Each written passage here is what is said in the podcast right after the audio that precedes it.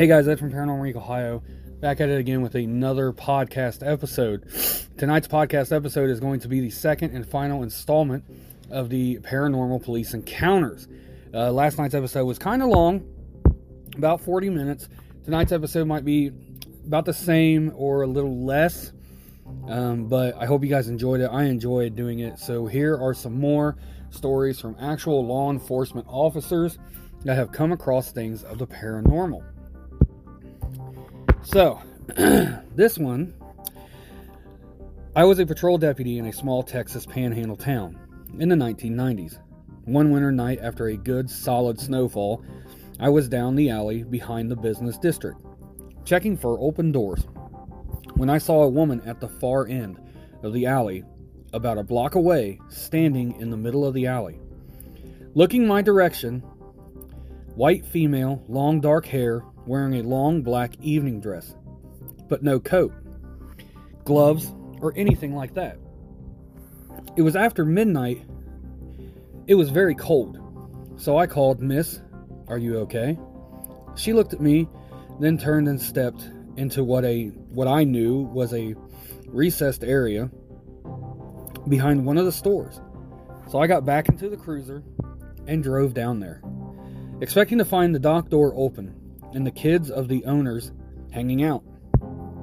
The dock doors weren't open. None of the doors were open.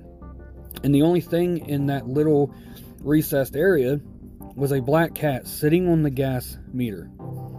As I grabbed a flashlight and started looking around, figuring I was about to find an intoxicated girl passed out in a snowdrift, the cat hopped off the meter, rubbed against my leg, and wandered off down the alley. Then I realized that not only was there not anyone passed out in the snow, but my footprints were the only ones in the fresh snow. And when I say my tracks were the only ones in the snow, the cat didn't even leave prints either. And I wasn't new to the sorry guys, new to the tracking game. I tracked children across dry glacier before that. I got back into the cruiser and hightailed it back to the office. Told the dispatcher about it, and she said, "Oh, her she's been showing up for about 20 years or so. No one has a clue who she is. You see the cat too? I hadn't said anything about the cat. Freaked me the hell out. So that was one story. I, I do believe that there might have been something with the alleyway and that woman. Maybe she had died there, and the cat. I don't. I, I don't really know what that can mean unless the cat was with her and she was murdered and they murdered the cat as well. But I do believe there's something, you know, a spirit attachment to that alley. The next one goes As a deputy sheriff, I was working in a rural town approximately 20 minutes from the main city in my county. At approximately 0130 hours, I was dispatched to a traffic accident in a canal. I arrived on scene with CHP to find an overturned vehicle in an empty canal. No driver or pre- passengers in sight. At first, we figured the driver left the scene after the, the traffic accident. But after getting a closer look, the canal floor was muddy and there were no foot impressions leaving the vehicle. Guys, again, I apologize. I'm clearing my throat and I've got, I got the sniffles. So I'm trying my hardest not to keep doing this. We lit up the canal and took a side and started walking down the canal to see if anyone had been ejected. We were about to give up when I stopped and looked over to the CHP officer on the opposite side of the canal. I asked if maybe the body was under the car. My flashlight was angled down into the canal and caught the bottom of the two shoe soles with the body of a man covered in mud. I wouldn't have seen him if it weren't for his clean shoe soles. Being a sheriff coroner, I set out to notify his next of kin. I found an old address for the man in approximately 0330 hours, 3:30 in the morning. I found a cluster of trailers at the address. None of the trailers had address numbers. I walked around looking for address numbers or maybe a car I could run to get an ID or an idea of what trailer he may have lived in. I found a car with paper plates next to a trailer. I went to the side and attempted to run the VIN number when I heard, I've been waiting for you. It startled me. I turned around and shined my light into the porch. An elderly Hispanic woman was sitting in a rocking chair in total darkness just on the porch. I'm sorry, I'm looking for. She stopped me dead in my tracks. I said, she replied, without emotion. I know, my son died about two hours ago.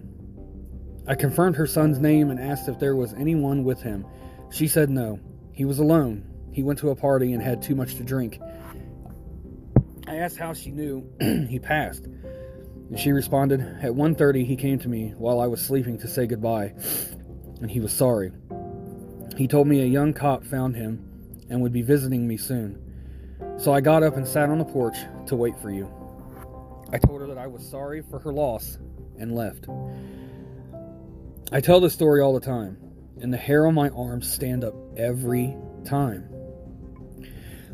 so I believe this this this boy had a out of body experience before he pushed on to the next life. He knew he was dead and he wanted to make sure that his his mother was okay.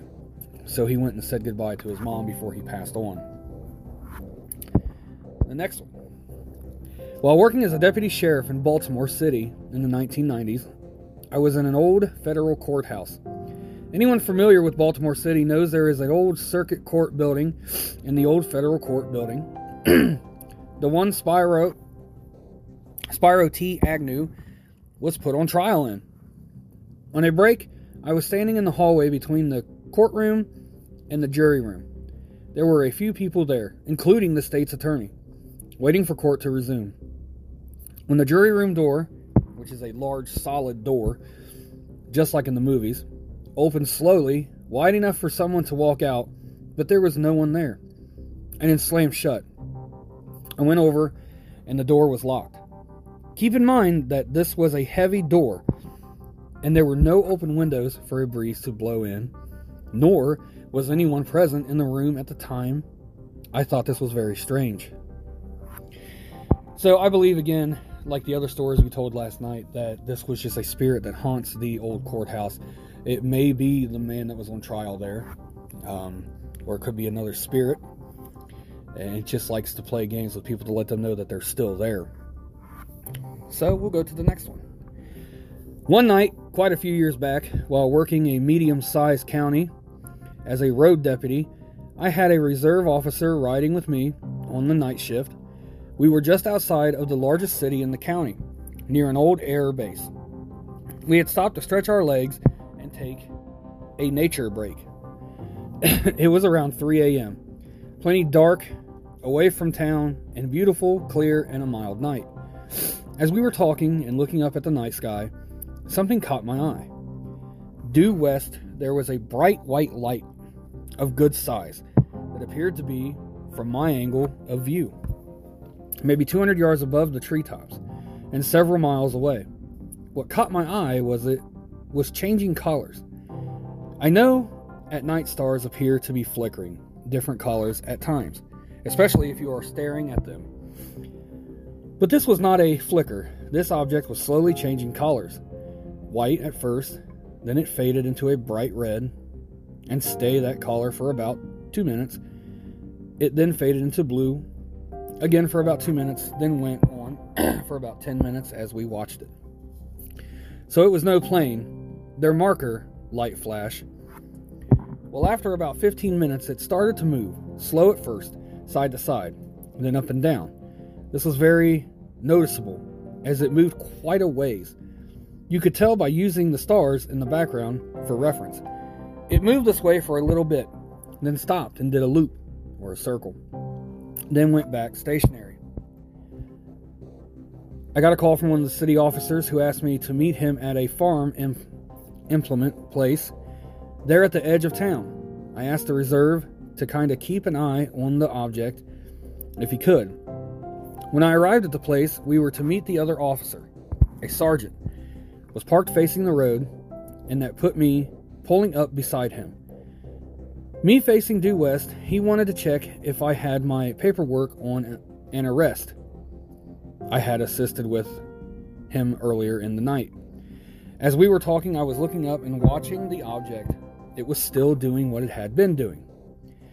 The sergeant had noticed that I seemed to be preoccupied. He said in a fairly loud and commanding voice, "Will you please stop watching that that that thing, whatever it is?" I asked him, "How did he know what I was watching?" He said he had been watching that damn thing for about an hour, off and on, and it was creeping him out. Suddenly I shouted, Damn, here it comes! The sergeant put his patrol car in gear and tore out of there like his tail was on fire. The reserve I had a great laugh out of that. Sorry, guys, I'm trying not to cough. Out of that for about 10 minutes. Then, over the years, about the time we had settled, I went back to checking our light, and while I was watching it, it appeared to do just move up rather quickly, about a couple hundred yards, and then, as if turning away from us, it was gone. Now, the strange part was there here was about five or six years ago, a gentleman contacted me saying he was a UFO investigator and asked if we could meet. I asked why. He said that he had information that I had reportedly seen a possible UFO some years ago. He stated the approximate date, time, and location. I asked how he knew this. He said that he was looking into that sighting in that area and happened to speak with a dispatcher who said she remembered me talking about it. I asked for his name, if and who he was working for, and a phone number, which he gave with no problem. I told him I would get back to him within 24 hours. He said okay. I made contact with that dispatcher. She still worked at the sheriff's office where I had worked the time with her. She confirmed the story. I did an internet search of him and the organization he said he was doing the research for, which he was a freelancer on the website. I read a couple of his reports, stories, and even saw a picture of him. I called him the next day and we set a date to meet, in a public place, of course. Well, I told him my story and asked why the interest now. He said that a man had finally reported what he had seen near his place about a UFO. He also said that a couple of neighbors had also given him statements about it, and that he had stopped by the local sheriff's office to see if anyone else might have reported it. And that's how he came to talk to the dispatcher I had worked with. And she had given him my name he explained that a law enforcement officer gave the sighting a little more credibility, and in turn, the others seeing it gave me more credibility. At the time of the incident, I didn't think a whole lot about it, but for some reason, this kind of shook me up a little bit. So, like I said yesterday before the episode, we were going to have some, you know, a couple stories about UFO sightings, UFOs and cryptids and spirits and demons are all part of the paranormal world. I know that my part of it focuses on demons, angels, spirits, cryptids, and things like that. I, I rarely talk about UFO sightings.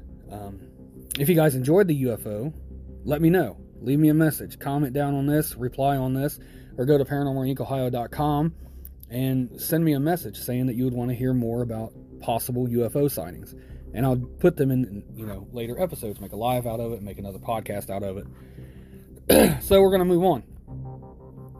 My partner and I were patrolling the old Victorian area of downtown Los Angeles around Mateo Street when all of a sudden there was a security guard screaming in fear.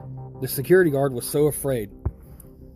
Sweating profusely and crying, the man jumped in front of our squad car. We almost hit him. I asked him to relax and to tell me what happened.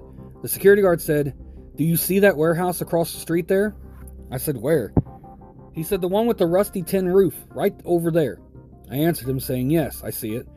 He said, Well, I was doing my rounds inside the warehouse, and I saw the ghost of an old woman in a dress standing in the air, four feet off the floor.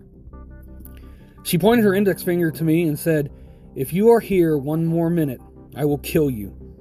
Her eyes were glowing red, and her hair was moving in the air, like there was wind inside of the warehouse. At that point, I stopped what I was doing and ran for my life out of that warehouse. I asked my partner if he thought that was a mental case. He said that he did not know. We decided to ask the guard for his supervisor number and gave him a call. The supervisor agreed to meet us. Once he arrived, he stepped away from his pickup and walked to us. The guard was across the street waiting. I explained to the supervisor the situation and asked him if there was a possibility that it was that his worker was hallucinating or if he had a history of mental illness. He laughed and said, "No, no, no. Officer, you don't understand.